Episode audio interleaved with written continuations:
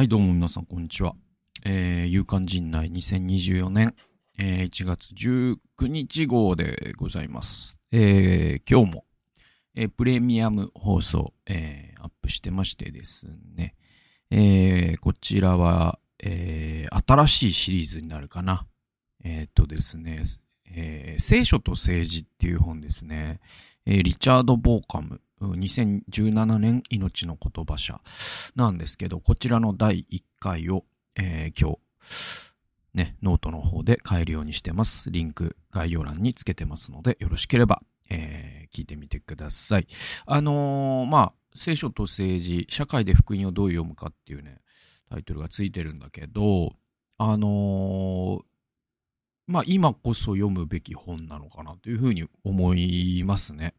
だからその戦争をね、キリスト教はどう考えるべきかとか、その奴隷制度っていうものが、キリスト教が支持していたんだけど、キリね、それがなぜ、あの、ウィルバーフォースとか、えー、リンカーンとかは、なんだろう、その、同じ聖書を使って、えー、奴隷制を撤廃していったのか。っていったことが、なんていうのかな、大掴みに理解できる、えー、領書だと思いますので、まあ、何回のシリーズになるかわかりませんが、えー、第1回をえー、アップしましたので、よろしければ概要欄ご覧くださいと。で、今日のニュースは、なんだろう、ま、いろいろなんかね、どうしようかなとか、あの、思ったのよ。で、まだいろいろ語り足りないことはいっぱいあって、まあ、あの、先週はね、松本人志問題。で、それは今も続いてて、なんか僕もやっぱり気になってはいて、うん考え続けてもいるし、ただまあ本当に、そのね、いわゆる裁判で言われるその合意があったかどうか問題っていうのは、その、伊藤詩織さんの時もね、えっと結局、刑事では立件できず、民事ではやっぱり伊藤さんが勝ったんじゃなかったかな。睡眠薬飲ませてね、安倍さんと親しいね、TBS の社員がね、TBS だったかなうん。えー、まあひどい話だよね、あれもね。だから、そういう裁判だと合意の有無みたいなのがね、争点になり、それってすごすごく、うんと、えっ、ー、と、立証しづらいことでもあるし、で、それはその、その場で、うんと、権力者と対峙した時に、ね、女性が、ああ、そんな騙された、騙さないでよとかって言えるかっつったら、言えなかったりするわけじゃないですか。で、その権力を背景に、多分松本さんには、おそらくその権力を背景にやってるなんていう意識すらなかったんでしょう。だけれども、なんだろう、その、法的に罰せられなくても倫理的に間違ってるってことはいくらでもあるわけで、やっぱり僕は道義的にやってることそのものの全体像が、もう僕は吐き気を催すほどおぞましいことだと思いますので、そのね、なんだろう、その、うん、まっちゃん擁護派の中には、なんだろう、娘のた、娘を守るためにやっているみたいな、その、論調があるんだけど、まあ、実際そうなのかもしれないですよ、主観的には。だけれども、その、僕は、うん、なんていうのかな、どの面下げて その、その、あなたが、ね、その感情的レイプ、まあ、実際のレイプかどうかはもちろん、えー、っと、法律で裁かれるんでしょうけど、ね。えっ、と、ただそれがレイプと認、うんと、立証されなかったとしても、本当に記事に書いてあることが本当なのだとしたら、えっ、と、ほとんどレイプと同義だと僕は思うんで、同義的には全く正しくないんで。だからそれは浮気とかなんとかってい、うなんていうの、次元の話ではないじゃないですか。性的に人を搾取しているということなので、えっ、ー、と、全く許されるものではないと思う。そして、その娘がうんぬんっていう話で言うと、あなたがそうやって、えー、人間性を貶めた多くの女性も誰かの娘であるということを、一生彼は忘れるべきではないと思う。ね。そういうことですよ。で、人妻っていうね、あれもね、なんか、えー、のも要求してたっていうから、その人は誰かの妻だったということ。ね。それも忘れてはいけないと思うし。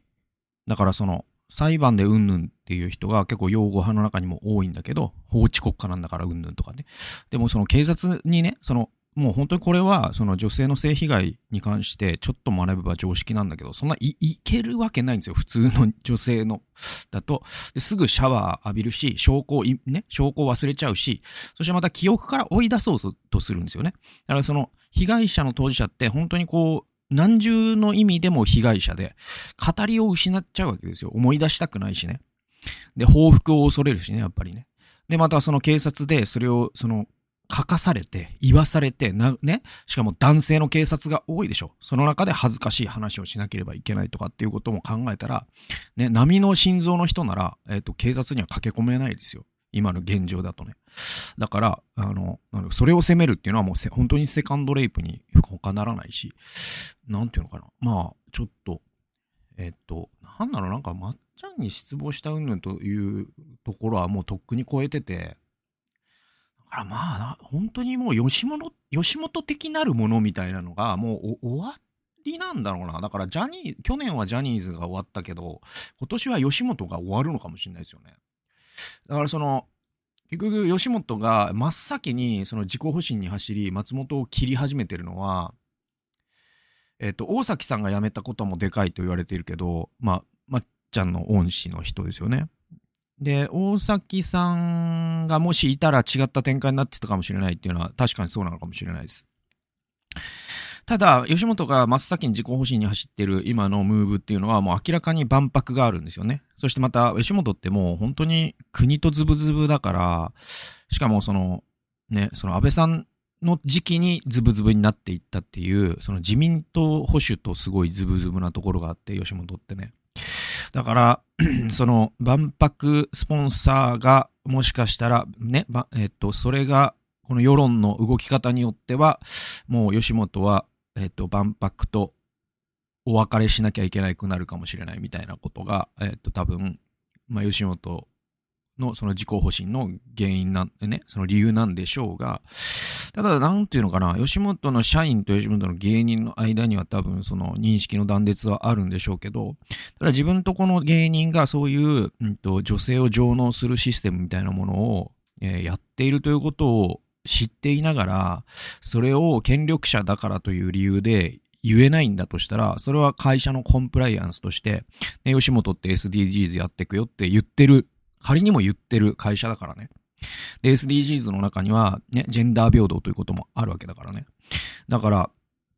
うーん、なんか吉本が終わる年になるのかもしれないですよね。で、その吉本的なるものの中にある素晴らしいものもあるんだよ。で、人を笑顔にするとか素晴らしいコンテンツね。まあ、天才だらけだし、吉本に所属してるね、えー、芸人さんは、吉本ね、松本さんを除いても素晴らしい人がまだまだいっぱいいる。えー、まあ、その才能はさておき、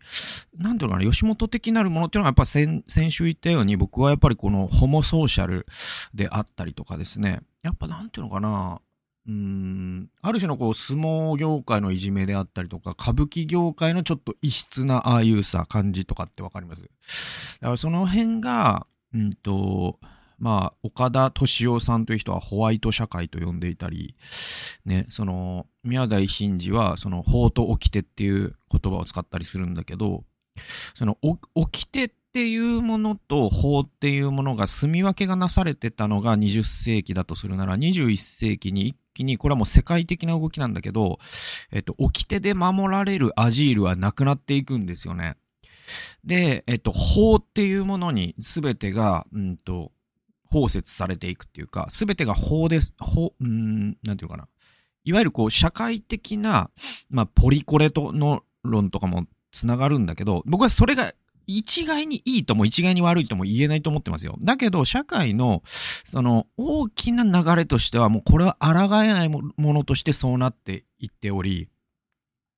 いわゆるその、以前で言えばその、その、プライベートな領域で掟が支配するっていう領域があったから、ね、相撲のいじめとか、なんだろうか、なんだろうな、その運動部の中にある、そういうね、えっ、ー、と、薬物だったり、女性だったり、いじめだったり、で、それは掟の世界だから、その法では裁かれないっていう時代があったわけよね。だけど今って、それが法のもとに、その、法の光のもとに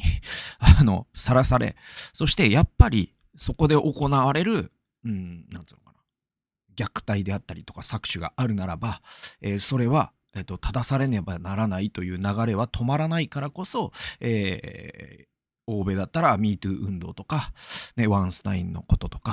っていうことがあるし、ね、ケビン・スペイシーのこともありましたよね。で、えー、で、今回のは松本問題しかり、えー、ジャニーズ問題しかりっていう、こういう大きな流れだったりするのかなと。で、僕は必ずしもまさにそのポリコレ棒で人を殴るみたいな、いわゆるこうちょっと、その、頭の悪い左翼っていう、まあこれもなんか自分が右翼になっちゃったみたいで嫌なんだけど、なんつうのかな、その言葉の自動機械としての、えっ、と、とにかくポリコレポリコレって言ってる感じの、うん、なんつうのかな、思考停止っていうか、逆、ま、えっ、と、ネトウヨとは別え真逆にいるタイプの思考停止っていうのがあって、僕はそれに組みする、えー、つもりは全くないんだが、えっ、と、だけど、うんと、なんていうかな、もう、お、起きては勝てないだろうなという大きな流れを、これはその事実として踏まえないと、えっ、ー、と、なんていうのかな、その、うん、まあ、現実と自分の生き方が乖離していって、まさに松本人志みたいになっちゃうわけ。で、森喜朗みたいになっちゃうわけ。だから、その、このホワイト社会っていうもの、ね、えー、をまず前提として受け入れる以外なくて、で、それはさ、その、うんと、なんかインターネット化したビジネスを、それに反対とか賛成とかないわけよ。もう受け入れる以外ないんですよ。そして、その中で、えー、その掟的なるものに仮に何かいいものがあったのならば、そのいいものだけを、その法に触れることなく残していくっていう戦いしなきゃいけないんだけど、そのアジールに引きこもって、自分たちの掟を続けてると、やっぱり吉本のようになるし、えー、ジャニーズのようになるんじゃないかなというのが僕の分析かなって感じがしますね。はい。だからまさにね、去年のね、あれだけど、その、サンクチュアリがなくなっていく感じっていうことですよ。だからあのドラマでももうくしくも描かれていたように、相撲界のその全時代性っていうのは、すごくその法の世界から見ると異様に映るわけよね。で、もちろん相撲界だって変わり続けて今があるんだけど、未だにその女性は土俵に上がれないとか、っていう。で、それは、だからどう、それ、その理由もあったりするわけよ。ね？それはその昔神事だったってことがあって、で、神事っていうのは、その女性、まあその今のようなジェンダー感っていうのはもう一切古代社会にはなかったわけだから、ね、えー、その中で出てきた伝統ってのがあって、で、えっ、ー、と、それにはそれ、それなりの理由があり、で、だから、そ、それはなんかカトリックの神父に今女性がいないことだって、えー、それはジェンダー的にどうなのって言ったら、まあそれはそれとして我々はこれで行きますっていうのはありですよ。その自由は完全に保障されてる。えー、だけれども、その相撲界にある、えー、っと、その、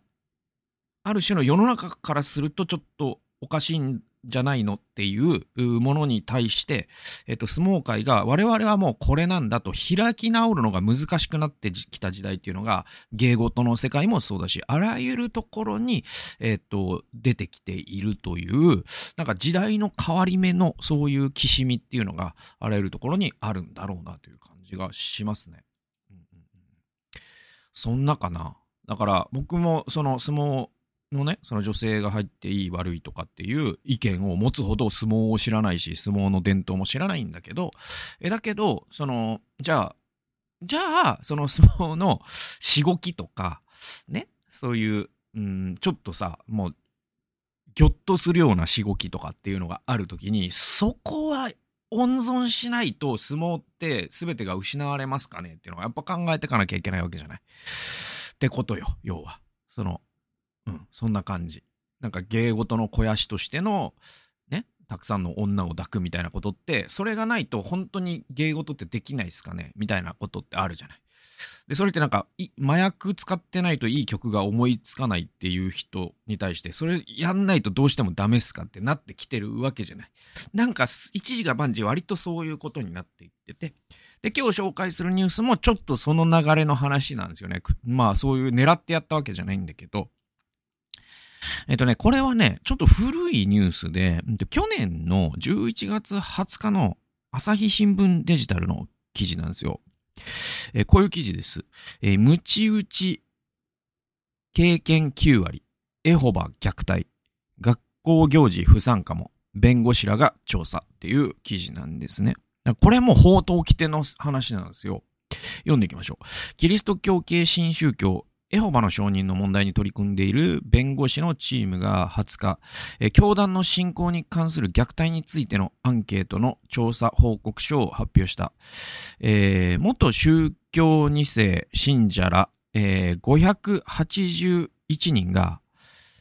えー、581人から回答が寄せられ、大半が輸血拒否カードの所持や、ムチ打ち、えー、学校行事への参加制限などがあったと回答したという。で、これ、輸血拒否カードって確かだから、エホバの証人の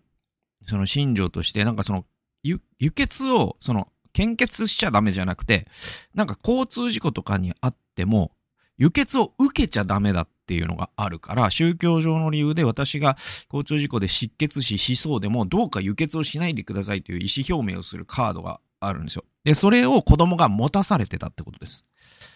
ね。ちょっとすごい立ち込めてるでしょ？やば、やばさが ね。で、これ僕、エホバの証人で言うと、やっぱりね、すごい僕は名作映画を覚えてて、あのー、パーフェクトワールドっていうですね、ケビン・コスナーが出てるね、映画があるのね。あれっ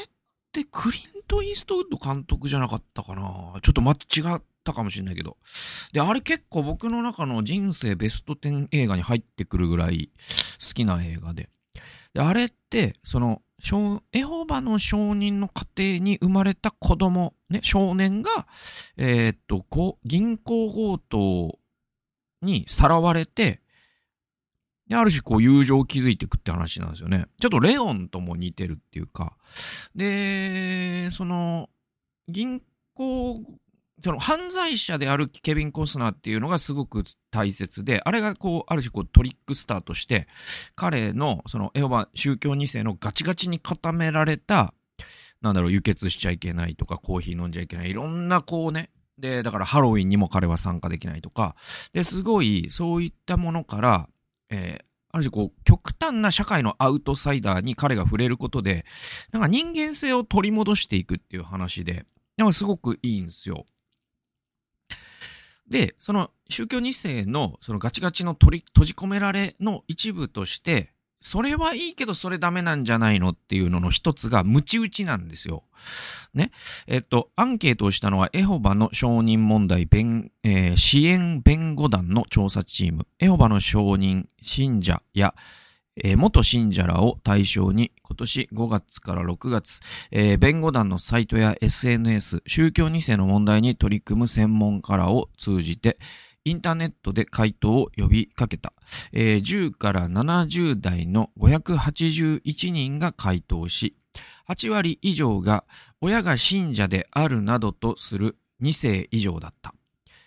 487人が信仰を持っていないと回答した。進行あ質問項目は194項目。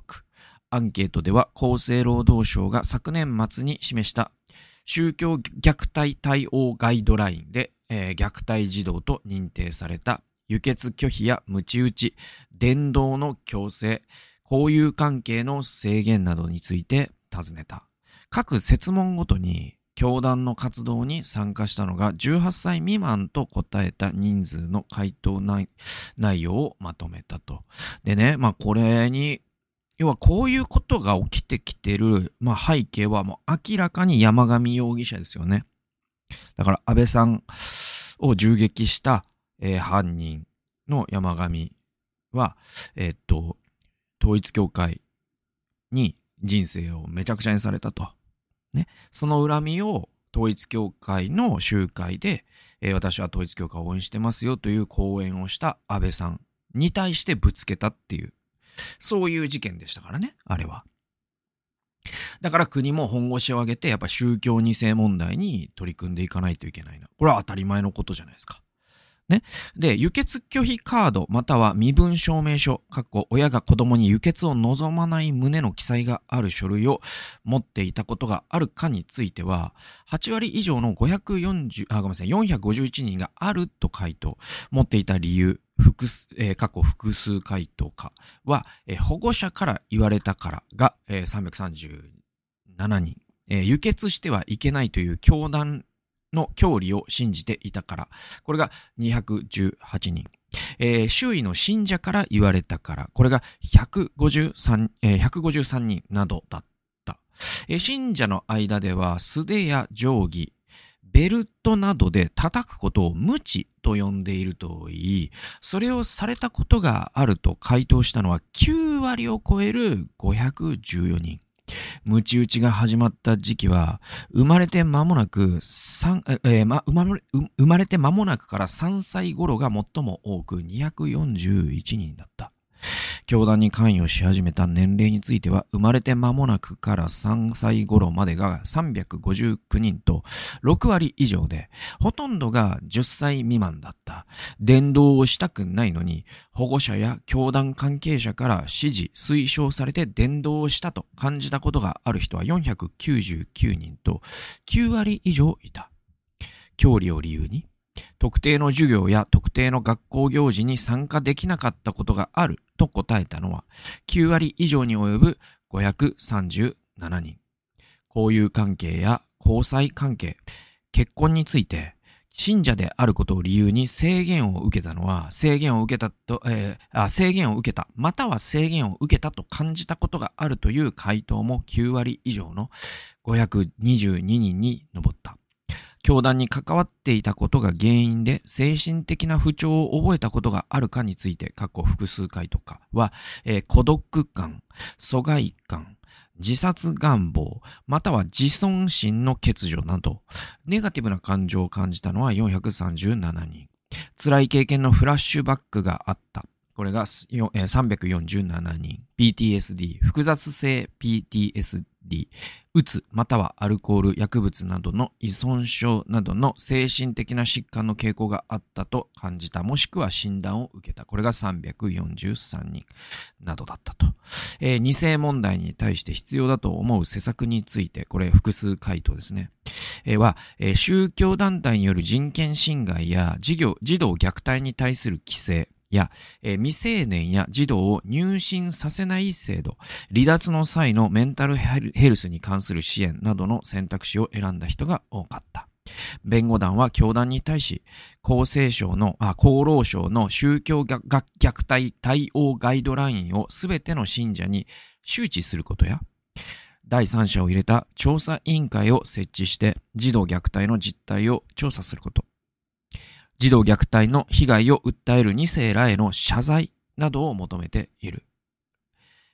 会見で調査チームは各地で数十年間にわたる累計的な虐待虐待行為が報告され、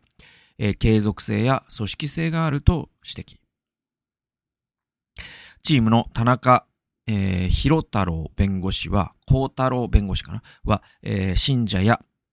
児童の時点で虐待を受け、信者は児童の事態で時点で虐待を受け、数十年、場合によっては一生涯、人権侵害を受け続けることがあり得る。深刻な実態を知り、虐待を社会として止めさせる手立てが必要だと訴えた。調査チームは報告書を子ども家庭庁に提出。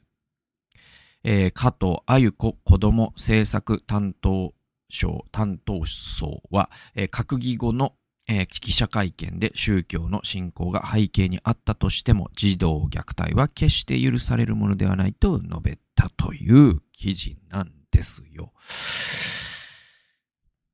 で、あのー、これがね、すごいさ、皮肉なことなんだけどね、入り組んでんのよ、この話。この最後にね、子供家庭庁という、ね、名前が出てきたじゃないですか。で、このか子供家庭庁という名前自体、実は統一教会の影響を受けてるって皆さん知ってました？実は、えっとね、統一教会はすごいロビー活動を一生懸命安倍政権にしてたんですよ。ね、その票を上げる代わりに俺たちの意見を聞けって形でね。で、えっと、その中に、実は当初、子供家庭庁じゃなくて子供庁にするっていう、その専門家からの進言があったわけ。それ何か、なぜかというと、その子供家庭庁ってすると、その家庭の中には、いわゆるその、えっと、お父さんとお母さんがいてっていう、そのね、日本会議の好きなサザエさん家族的な、えー、そういう過程を思わせるところがあるんだけど、その子供の問題ってそれだけじゃないわけよ。ね。いわゆる私生児の方もいるしね。えー、あるいは養子の方もいるし、で、シングルペアレントの人もいるわけじゃないですか。で、えー、っと、あるいはその、もう、あの、養護施設のね、子供たちもいるわけじゃないですか。で、この人たちのことを考えたときに、シンプルに子供の問題に集中するっていう腸を作った方が、包括的に、包摂的に、まさにそのシングルペアレントとか、その、いわゆる、その、一般の家庭に収まらない子供にもケアが行き届くはずだから、ね、子供庁で行きましょうっていう案があったんだけど、これを潰したのが統一教会だと言われてるんですよ。で、この統一教会はどういう理念に基づいて、家庭っていう言葉をどうしてもぶち込みたかったかというと、そこで安倍さんの理念と一致するんですよ。安倍さんはまさにそのね、え日本会議的な、え、家族っていうのは伝統的家族像って言って家父長制ですよね。働くお父さんとそれに従属する女性がいて。で、えー、トランスやシスね、トランスや、えっ、と、ホモセクシャルではない、LGBT ではない子供がいて。で、その伝統的な家族像を守るっていうから彼彼らは、え、っと、夫婦別姓にも反対する。7割の人がね、えー、っと、7割の国民が、えー、賛成している夫婦、選択的夫婦別姓にも反対し、えー、そして、え、LGBT 理解増進法も握りつぶそうとしてきたわけだよね。で、この利害が一致してたから、安倍さんと統一教会は仲良しだったの。で、そのルーツをたどれば、実は勝共連合という、えー、アメリカの、えー、意向を受けた、そのね、反、えー、共産主義を止める勢力としての保守っていうものの人工的に作られた同盟があるの。で、そこの最初から実は統一教会が入ってるの。で、そういう話があんの。で、そういう悲しい歴史で作られたこのか子供家庭庁が最後に、だから子供庁で本当はあるべきだったものが子供家庭庁に歪められた、この子供家庭庁がこの宗教2世の問題に対してこれは有識識問題ですねって言ってることの、なんていうのかな、こう、ちょっとそれは言わないよりは言った方がいいですよ。だけど、だけど、その子供家庭庁という、ここ、ここでもまたこれが顔を出すんだみたいな。つまりこの子供家庭庁、子供家庭庁であってほしいと思った勢力こそが、まさにこの子供のね、宗教による子供の虐待を温存させてきた勢力で、その結果山上容疑者のような、ね、えー、っと、その自分の人生を宗教にめちゃくちゃにされたと感じる人がいて、まあ実際彼はめちゃくちゃにされたわけだからね、お母さんがそこに入信した結果、えー、彼は貧困を経験してね、えー、っていうことだからね。だからすごく複雑に入り組んだ問題なんだけど、で、まああの、ここでは僕はその、まずそのエ、エホバに関して、あのー、輸血拒否っていうのはもう僕、完全に人権侵害だと思いますね。つまり、死ぬかもしんないからさ、すごくないですか？だから、その、あなたがやるのはまあ100歩譲っていいけど、いや、ダメだわ、やっぱ。あなたがやるのもダメだわ、やっぱ。なんつうのかな？だから、それはさ、ねお医者さんとしたらさ、もうさ、嘘でしょってなるわけですよ。なんつうのかな？だって、やっぱ交通事故とかの外傷で失血死する人に、えっ、ー、と、輸血できないっていうのはもう断腸の思いよ。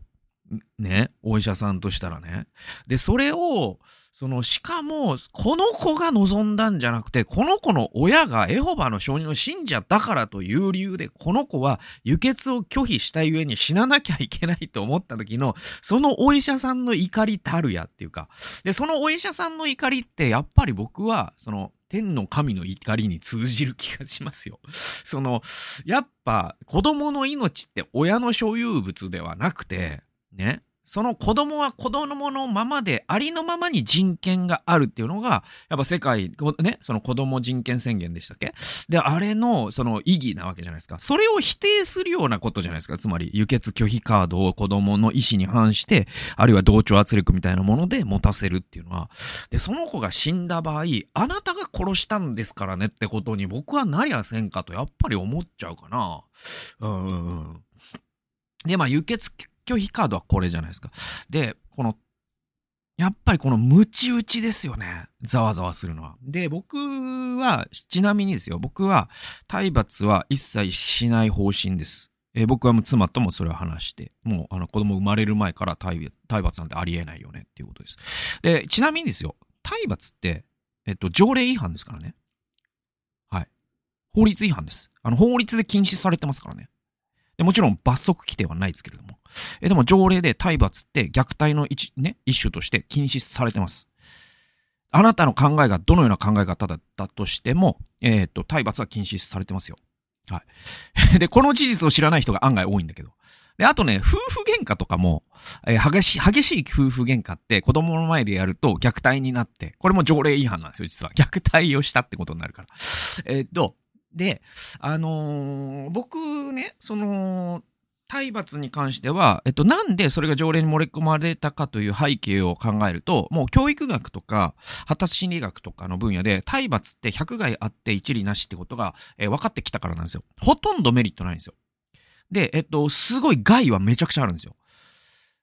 で、これはもう、あの、実証的に言われてるんで、で、あのサンプル数1で反論するのなしですからね。なんていうの俺は体罰受けたけど立派な人間に育ったっていうのはサンプル数1なんで。でもこの教育学とか発達心理学とかって、えっと、その実証的に、その、なんていうかな、その、えっと、N イコール100とか N イコール1000とかあるいはメタアナリシスで、えっと、体罰っていうのが、えー悪いことはいっぱいあるけど、いいことはあんまりないよっていうことが実証されたから体罰が禁止されるようになったんです。学校現場でも教育ね、その子育てでもね。で、これを無視して、で、その、多分、僕はエホバの証人に関してはすごい詳しいわけではないが、えっ、と、キリスト教徒ですから、えーなぜ彼らが、その、ムチ打ちをするのかは理由がわかります。それは、信玄という、えー旧約聖書の信玄というところに、えー子供に無知を控える親は子供を愛していないという一節があるんですよ。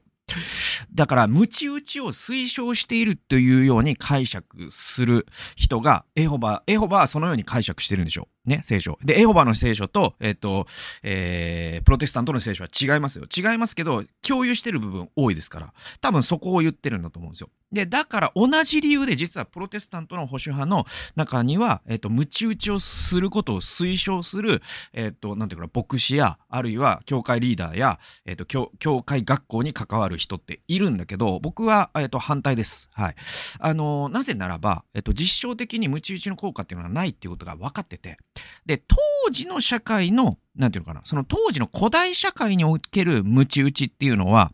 なんていうのかな、そのもちろん古代と現代で人間が変わるわけじゃないんだよ。えーだけど、えっ、とね、なんつうのかな、その聖書って、うんと、そ、こに書かれている字、字面にこだわることよりも、そこに書かれている、まさにまあ、リチャード・ボーカムが言ってるんだけど、方向性を感じ取ることの方が大事なんですよ。で、この信玄に書かれていることの意味っていうのは何かっていうと、その子供を、要は、そのしつけですよね。っていうものを怠る親は子供を愛してないってこと。そりゃそうですよね。ネグレクトなんで虐待の一部だし。ね。えーなんだけど、ことここに至って、体罰っていうものの効果がほとんどないよということが分かったわけじゃないですか。ね。えーそして、まあ、あらゆるデータが示してんだけど、やっぱりその子供が、その健全に、そして将来、すごくね、なんていうかな、幸せな子供になっていく過程のサイクルっていう、まあ、このアメリカの音調っていう本でパットナムっていう人が言ってるんだけど、あの、アメリカの子育てって今二極化してて、まさにその体罰みたいなものをする過程と、えっと、子供と対話する方を選ぶ過程っていうのに二極化してて、やっぱその、うんと、専門職とか、その、教育学についての知識がある家庭はやっぱ体罰を控えるし、子供と対話する方を選ぶんですって。で、そのいわゆるこう、まあ、なんていうのかな、まあ、トレーラーハウスで住んでいるような生活保護を受けているような家庭であったりとか、まあ、低所得層ですよね、言ったらね。えーそういう家庭ほど体罰をするんですね。ね。で、えーつまりそのコミュニケーションの拒絶なんですよ、実は体罰って。ね。で、えっ、と、それを考えたときに、その、もし信玄の著者が今生きてたら、体、ね、無知とは書かないはずです。子供としっかりコミュニケーションしない親は呪われると書くはずなんだけど、ここに無知という言葉が残っている理由はなぜならば、え聖書のと、ね、著者とてその時代の価値観から自由じゃないからよ。ね。だからこそパウロは自然に従えば女性は黙っておくべきと言っちゃったわけだよね。パウロとて当時の価値観から自由ではないから。だけど、神の大きな方向性という意味で、聖書の著者というのはパウロしかり、新次元の著者しかり、神からインスパイアされてるわけ。その大きな方向性の方にこだわるべきなんですよ、我々は。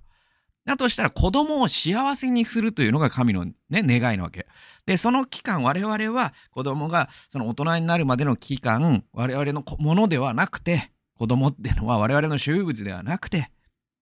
でも子供、ね、古代社会では子供はね、親の所有物だったの。で、それはイスラエルだけじゃなくて周辺国も古代社会のあらゆるバビロンとかね、当時の古代オリエント社会では子供は、えっ、ー、と、親の所有物だっていうのが常識でした。ローマ帝国でもそれが常識でした。だから子供をね、過失で親が殺してしまっても親は罰せられなかったんです。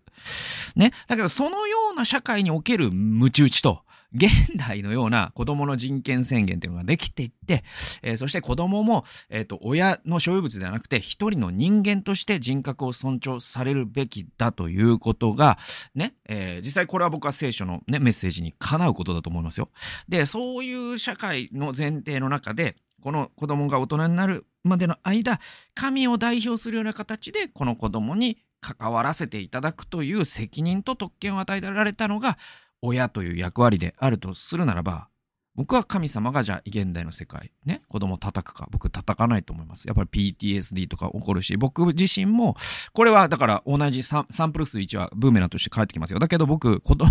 叩かれてよかったこと何一つないですよ、正直。マジで恨んでたからね、ずっとね。マジで、マジで。で、えー、っと、だからといって親ってね、不完全でついてが出てしまうってこともあるでしょ。我々弱いから。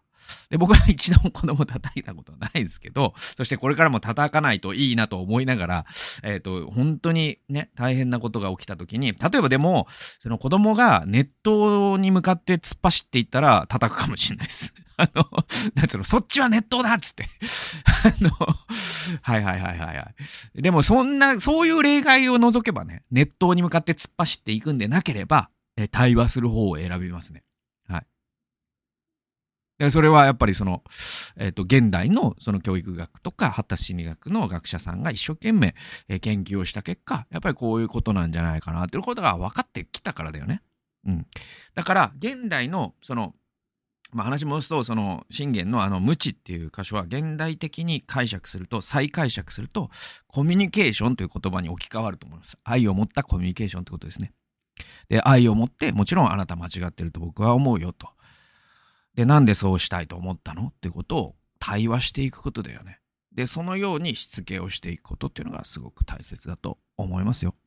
はい。てなわけで、まあだからその、だけど、エホバはまさにその法と掟で言うと、もう掟の世界に生きてるから、まあ、体罰を未だにしているし、で、それがね、神の教えにかなうものなんだと信じているし、で、輸血を拒否するというカードを持たせることが神の教えにかなうものなんだと信じているし、だけどあなたのその信条によって子供が人権の一部を奪われているとするならば、やっぱり違うよねっていう社会になってきたっていうのが法と掟じゃないですか。ね。で、だから、やっぱりその、あまりにもね、虐待がひどい家庭からは、その児童相談員が、その子供を避難させるっていう措置も取られたりするってそういうことですよね。この家庭にいたら、この子供は将来本当に辛い思いをするかもしれないと思ったらそうななるよねという。まあこれがまあこの弁護団が、えー、まさにね、えっ、ー、と、指摘しようとしている問題で、とても大切な指摘だと僕は思いますよ。うん。で、あの、去年のこれ、12月か11月ちょっと忘れたけど、NHK スペシャルで宗教2世が特集、特、特集されて、で、それでね、あのね、ドラマが放送されたんですよ。神の子はつぶやくっていう、えー、ドラマで、めちゃくちゃ良かった。90分とかなんですけど、もう、え、一本の映画を見るような素晴らしいドラマで、あれまた見れないのかな？よくわかんないんだけど、えっ、ー、とね、河合優美さんっていう人が主演してて、えー、お母さん役の、その、まさに信仰宗教にハマっちゃう、まああれ多分エホバを相当意識してるんですけど、その宗教にね、にハマっちゃうお母さんを田中玲奈が演じてるんですよ。で、その、エホバ商人、エホバの信者ではないところの旦那さん役を、えっ、ー、と、森、森屋、えー、うんと、森山未来くんでよかったっけ？森、ね？うん。あが演じてるんですよね。で、その、うんと、妹役の子もいて、で、その4人家族なんだけど、その河合優美さんがまさにこの宗教2世であるということの虐待をいっぱい受けるんだよね。で、そこにはその修学旅行に参加できない。なぜなら礼拝に出れないから、みたいなのがあったりとか、えー、男の子と手をつないだことをめちゃくちゃ、うんと、罵倒されたりとか、ね。そしてそれを教会で罪を告白させられたりとか。で、体罰ってのは描かれてなかったかな。うん、でも、その、それがど、どれだけこう虐待的なト、トラウマ的な経験なのかということがよくわかるんですよね。で、ここですごく、いや、辛いなと思うのは、やっぱりその田中玲奈さん演じる、えっ、ー、と、お母さんの側に悪意が一つもないんですよね。その、でも善意って悪意より怖いと思いません？僕いつも思ってるんだけど、善意って悪意より怖いなって思うんですよ。なぜなら、あの、悪意だとすると、それが悪いという自覚があるからブレーキついてるんですけど、善意の場合、ブレーキついてないじゃないですか。だから本当にこう、万力でその親指潰すみたいな形で、ブレーキついてない形で、その子供の人生とか心を潰しちゃうから、親が、やっぱ宗教二世問題のすごい一番難しいのは、親が善意の塊だってことですよね。本当にその世界観で生きてて、体罰をするということが神の御心なんだと信じてて、ね、献血をさせない、輸血をさせないというのが神の御心なんだと、本当に信じてるから、ブレーキついてないんですよね。